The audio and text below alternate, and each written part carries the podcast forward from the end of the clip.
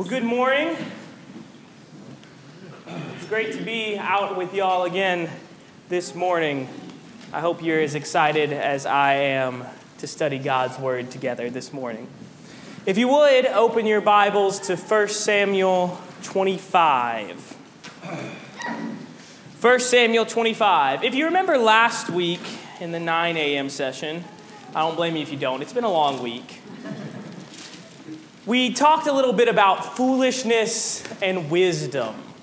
And while I didn't really intend on making that a two part lesson, here we are with a lesson from 1 Samuel 25. And we're going to study a little bit more about foolishness and about wisdom here through the story of Abigail and Nabal. And I don't think this will be redundant, but rather I think this will be a helpful set of examples for us as we try to evaluate where we fall in this story.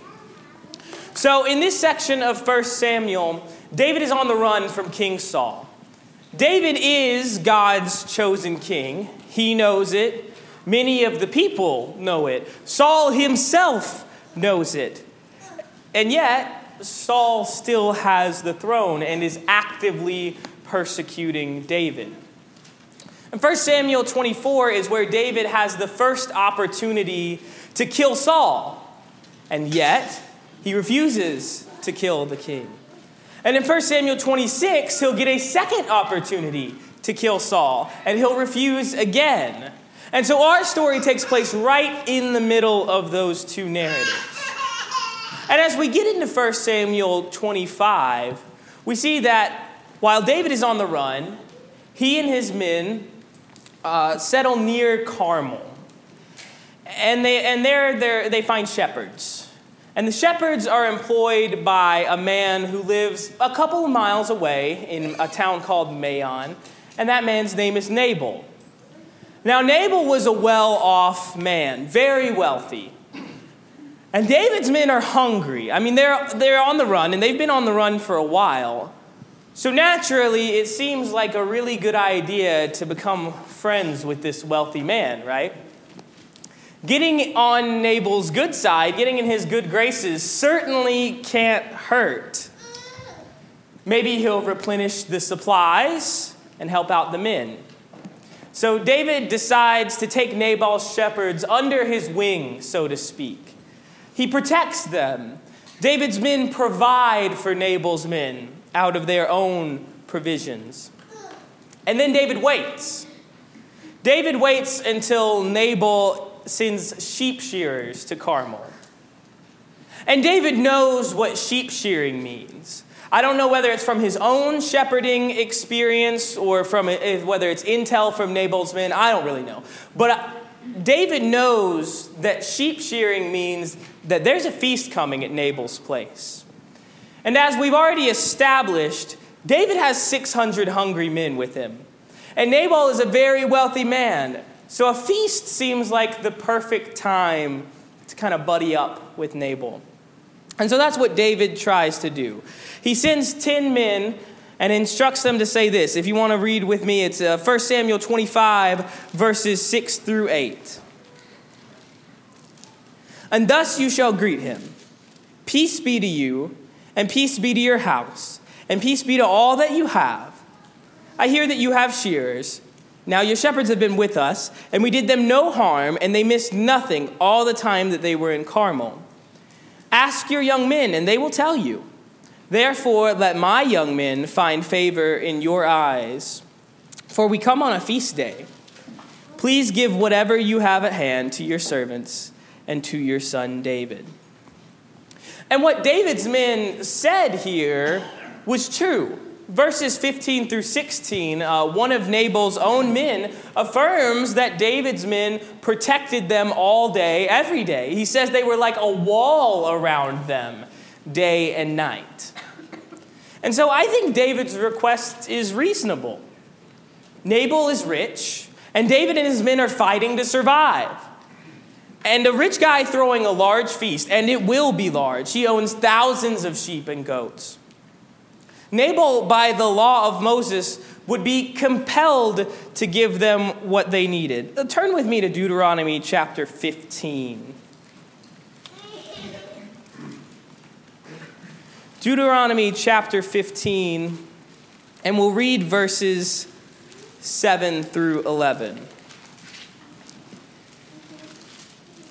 If among you one of your brothers should become poor in any of your towns within your land that the Lord your God is giving you, you shall not harden your heart or shut your hand against your poor brother, but you shall open your hand to him and lend him sufficient for his need, whatever it may be. And take care lest there be the unworthy thought in your heart, and you say, The seventh year, the year of release, is near, and your eye look grudgingly on your poor brother, and you give him nothing, and he cry to the Lord against you, and you be guilty of sin. You shall give to him freely. Your heart shall not be grudging when you give to him. Because for this the Lord your God will bless you in all your work and in all that you undertake. For there will never cease to be the poor in the land. And therefore I command you, you shall open wide your hand to your brother, to the needy and to the poor in the land. You shall open wide your hand. Now, we can sit here and argue about when this passage applies uh, we can sit here and say, when do you have to give? Do you have to give to everyone? Who's your brother? What constitutes poor? And the Jews did all that. They debated passages like this until they lost all meaning. But I think that the intent of the law is clear. You give to the poor when you have an opportunity. And Nabal has an opportunity here, and he has the means to fulfill it and then some. And even more than that, since David's men helped his men, even if it was without Nabal's knowledge, he owes them some sort of payment. So Nabal is really bound here in two ways to help David and his men by law and by reciprocity. So surely Nabal will send David's men with at least something. I mean, hey, David didn't even ask Nabal, please feed all 600 of my men. David just didn't even ask Nabal to open his hand wide, as Deuteronomy 15 says. Uh, far from it. In fact, if you look, David's men just asked for whatever Nabal has at hand. Other translations say something like, whatever your hand finds, which is to say, David's asking for leftovers. David's asking for the excess. Give us whatever you have to spare. Don't take from your family or for your servant's portion. Just give us whatever the excess is. And there will be plenty of excess. Plus, David only sent 10 men. 10 men can't carry that much food. All Nabal really has to do here, all David's really asking is just send these 10 guys back with some scraps, with some leftovers, pay your debt, and move on. So surely that's what he'll do, right? Nabal will send the excess to David's men. Maybe he'll even throw in a little extra just to be nice. But there's a problem. Nabal is not a very good man. In fact, if you look at 1 Samuel chapter 25, back in 1 Samuel 25, if you look at verse 3, it calls him a man harsh and badly behaved. Nabal was a problem both in his words and in his actions. He's, to borrow from the sermon last week, a fool. In fact, Nabal's very name means fool. I don't know how he acquired that name, but from everything we see in the narrative, he well deserved it. In verse 17, his own servants call him a worthless man. His wife will call him a worthless man later in the chapter. So, this presents us with an opportunity. We can see a fool in action. We can learn from what a fool is going to do. So let's read Nabal's reaction in 1 Samuel 25, verses 10 and 11, and see how a fool reacts to others. And I think we have a little bit of an inkling of how this is going to go. So 1 Samuel 25, 10 and 11. And Nabal answered David's servants, Who is David? And who is the son of Jesse? There are many servants these days who are breaking away from their masters. Shall I take my bread and my water and my meat that I have killed for my shearers and give it to men who come from I do not know where? Uh oh. So Nabal, true to character, reacts in a harsh, unloving manner. Not only does he send David's men away empty handed, the, the servant in verse 14 says that Nabal screamed at these men. Other translations say he shrieked at these men. He came at them with anger. He uses the political tension between David and Saul to his advantage, degrading David, saying that he doesn't even know who he is, which is almost certainly not true. Nabal even goes farther and accuses David and his men of being rebellious slaves, which is about as big of an insult as you can give. David, not only are you not worth being a king, but you're barely a person. You're a slave. But Nabal also acts selfishly. We don't know how much Nabal had at this feast, it's just not in the story. But we do know a few things. We know that he was an exceedingly wealthy man. And we know that he had enough abundance that it's called the Feast of a King in verse 36. He feasted all day and all night, seemingly. And we know that he had enough abundance that his wife was later able to take enough provisions for David and his men without Nabal even noticing. And yet, he refuses to give David even the leftovers. Notice what he says. He says, I have killed this for my workers. This is my bread. This is my water. This is my meat. And you expect me to give it to you. And there's so many problems with that sentiment. I mean, first off, it seems that Nabal is feigning that this, this feast is actually about his workers, when as you actually look at the description of the feast later in the chapter, it seems very much to be about himself. But secondly, Nabal seems to think that all of this is really his. It's his property, it's his handiwork. He has forgotten that it is God who has so blessed him.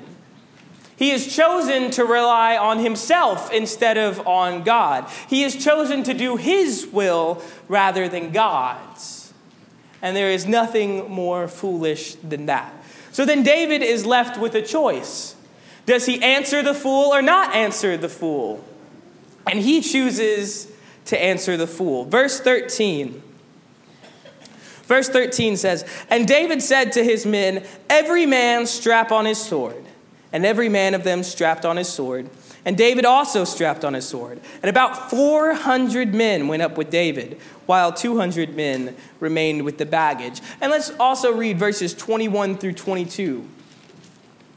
Now David had said, Surely in vain I have guarded all that this fellow has in the wilderness, so that nothing was missed of all that belonged to him and he has returned to me evil for good.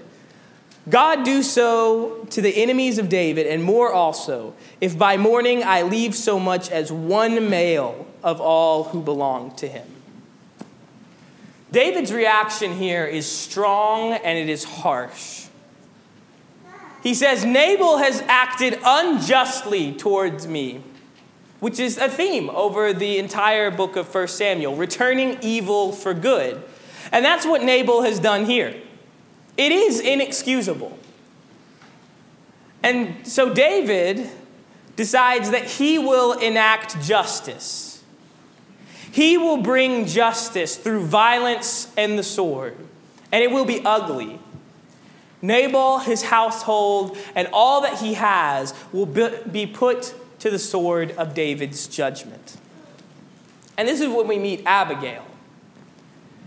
In this time of great crisis, Abigail is Nabal's wife. And while Nabal is said to be evil and foolish, Abigail is said to be wise or discerning. She's the polar opposite to Nabal in many ways. And the servants come to her and they tell her all that has happened, how Nabal has offended these good men, and, and that harm and judgment is coming. And this shouldn't be Abigail's problem. She did nothing to bring this on. She has every right to say, I'm going to let Nabal deal with that. I'm going to let Nabal handle his own business. But that's not what she does here. So, what does Abigail do? Verse 18 says that she made haste. She realized that there was no time to waste, and she got busy. She gets busy righting the wrongs of her husband. Where Nabal sent no food, she sends way more food than David even asks for hundreds of loaves of bread, five fully prepared sheep, and something like nine gallons of grain. And that's not even all the food she sent. She had to get the donkeys to carry all of this food. This is enough food to feed hundreds of men. She was abundantly generous. But she doesn't stop there. I mean, she could have. She was well within her right to stop there. I mean, the debt is paid, and more so. David got what he was looking for, and more so. Justice has been served, we can say. Everyone should be able to go home. And yet, Abigail goes further. She seeks to talk with David herself and plead her case before him. So let's go to 1 Samuel chapter 25 and let's just read verses 23 through 31. When Abigail saw David, she hurried and got down from the donkey and fell before David on her face and bowed to the ground. She fell at his feet, she fell at his feet and said, "On me alone, my lord, be the guilt. Please let your servant speak in your ears and hear the words of your servant. Let not my Lord regard this worthless fellow Nabal, for as his name is, so is he. Nabal is his name, and folly is with him. But I, your servant, did not see the young men of my Lord whom you sent. Now then, my Lord, as the Lord lives and as your soul lives, because the Lord has restrained you from blood guilt and from saving with your own hand, now then, let your enemies and those who seek to do evil to my Lord be as Nabal. And now let this present that your servant has brought to my Lord be given to the young men who follow my Lord. And please forgive the trespass of your servant, for the Lord will certainly make my Lord a sure house, because my Lord is fighting the battles of the Lord, and evil shall not be found in you so long as you live. If men rise up to pursue you and to seek your life, the life of my Lord shall be bound in the bundle of the living, uh, uh, bundle of the living in the care of the Lord your God. And the lives of your enemies shall be, shall, he, he shall sling out from the hollow of a sling. And when the Lord has done to my Lord according to all the good that he has spoken concerning you, and has appointed you prince over Israel, my Lord shall have no cause of grief or pangs of conscience for having shed blood without cause, or for my Lord working salvation for himself. And when the Lord has dealt well with my Lord, then remember your servant. And this is just incredible to me. I mean, this whole passage. Abigail takes the blame here, though this was no fault of her own. And she comes in humility, calling herself a servant. But even more so, she reminds David of all the good that God has done for him. Reminding him of the promise that had been given to David that he will be king or prince over Israel. Reminding David that God will fight his battles, using the imagery of a sling, even, I think, to remind David of his Goliath story saying, David, God has saved you time and time again. Why don't you think He'll save you this time? Trust God's will and God's judgment. Don't seek your own revenge. Don't seek your own justice. And these words cut David to the heart. His bloodlust ceased. He praised Abigail for her wisdom and said, Go up in peace to your house. And the next day, when Nabal hears of all of this, he collapses. Within two weeks, he was dead. Nabal's actions led to suffering and ultimately death, but Abigail's actions led to peace and to life. And then we're left to say, what can we learn from this story? And I think it would be easy to ask who are you? Are you Abigail or are you Nabal? Are you wise or are you the fool? But I think that that's hard in this story. In this narrative, Nabal and Abigail are sort of one dimensional. Nabal is wrathful and he is evil and he is selfish. And Abigail is wise and humble and caring. It's almost hard to fully relate to either. But I think there is a person that we can relate to in this story, and that is David. You see, we've all been David in this story. David is faced with injustice. Nabal returned him evil for good. He really did. David was justified in feeling angry. He had been cheated, he had been humiliated, he had been insulted. And now he doesn't even know where food is going to come from for his men. He knows that God's going to save him in the end because he knows God's promises, but he doesn't know what he's supposed to do in the meantime. He's already dealt with everything from King Saul for so long, but this, this kind of dishonor and humiliation is the last straw. And so he reacts. He decides that he will bring about justice himself. He acts rashly and harshly. Rashly and harshly. And uh, does that sound like anyone else in this story to you? Because to me, that sounds like Nabal. Now, while Nabal did it for evil, and he did it for his own selfish reasons, and David is attempting to bring about good here. He's attempting to bring about justice. He's answering the fool, but he's doing it the fool's way. He's doing it on the fool's terms. He's becoming like the fool. Proverbs 26 4 Answer not a fool according to his folly, lest you become like him yourself. That's what David is doing here. And I think that we can understand that. We see injustice in the world around us. Maybe we see injustice being done to us. Maybe someone rips you off and, and you don't know how you're going to pay the bills. Or maybe someone has hurt a loved one and it makes you angry, and that's okay. It's okay that it makes us angry. Injustice should bother us. And it's easy to say one day we're going to be with God and there will be no injustice ever again. But sometimes it's hard to feel that when you're surrounded with the, these problems. It's hard to wait for a justice that you will never fully see in this life. And so sometimes we take things one step further. We decide that we're going to bring justice down to earth ourselves. We get in fights, we do foolish things, we decide that we are going to bring justice. And maybe we do it in the name of God's justice, as David did here.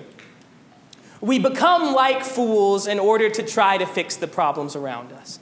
And that's where David was. In a way, putting yourself in the place of God, bringing judgment down to earth ourselves. And that's a bad place to be. But I think we all find ourselves there far too often. We find ourselves trying to bend God's will to our will instead of our will to God's. And then Abigail, in her wisdom, comes to David in a humble and caring way. But she still calls him out. She says, Why are you ignoring the promises of God? Why are you ignoring what God has done for you?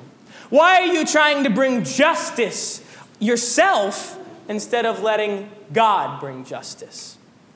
And then David is at a crossroads, a crossroads that we have all been at countless times, and we will all be at countless more times.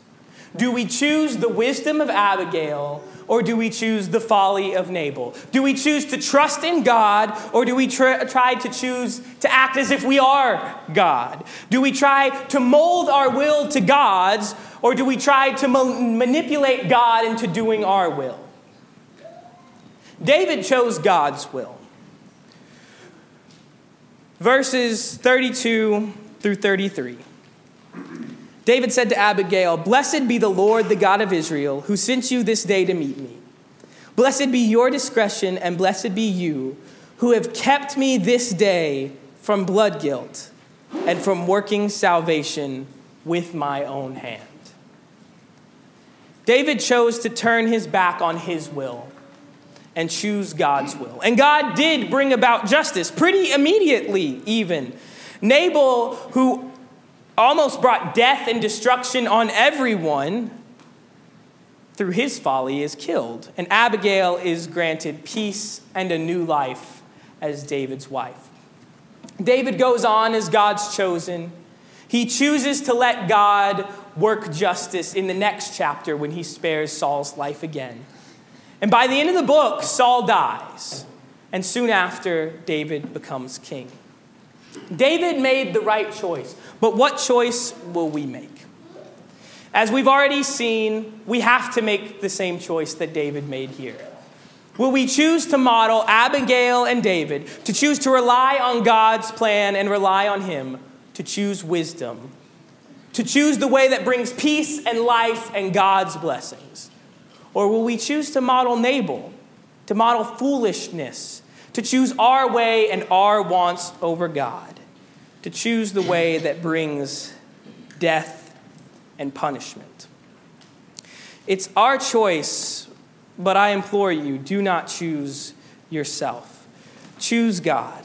And as we close this morning, I want to read part of Psalm 37, a psalm of David, a powerful psalm that I feel like fits very well in the story this morning. And for the sake of time, we're just going to read verses 5 through 11. Commit your way to the Lord, trust in him, and he will act.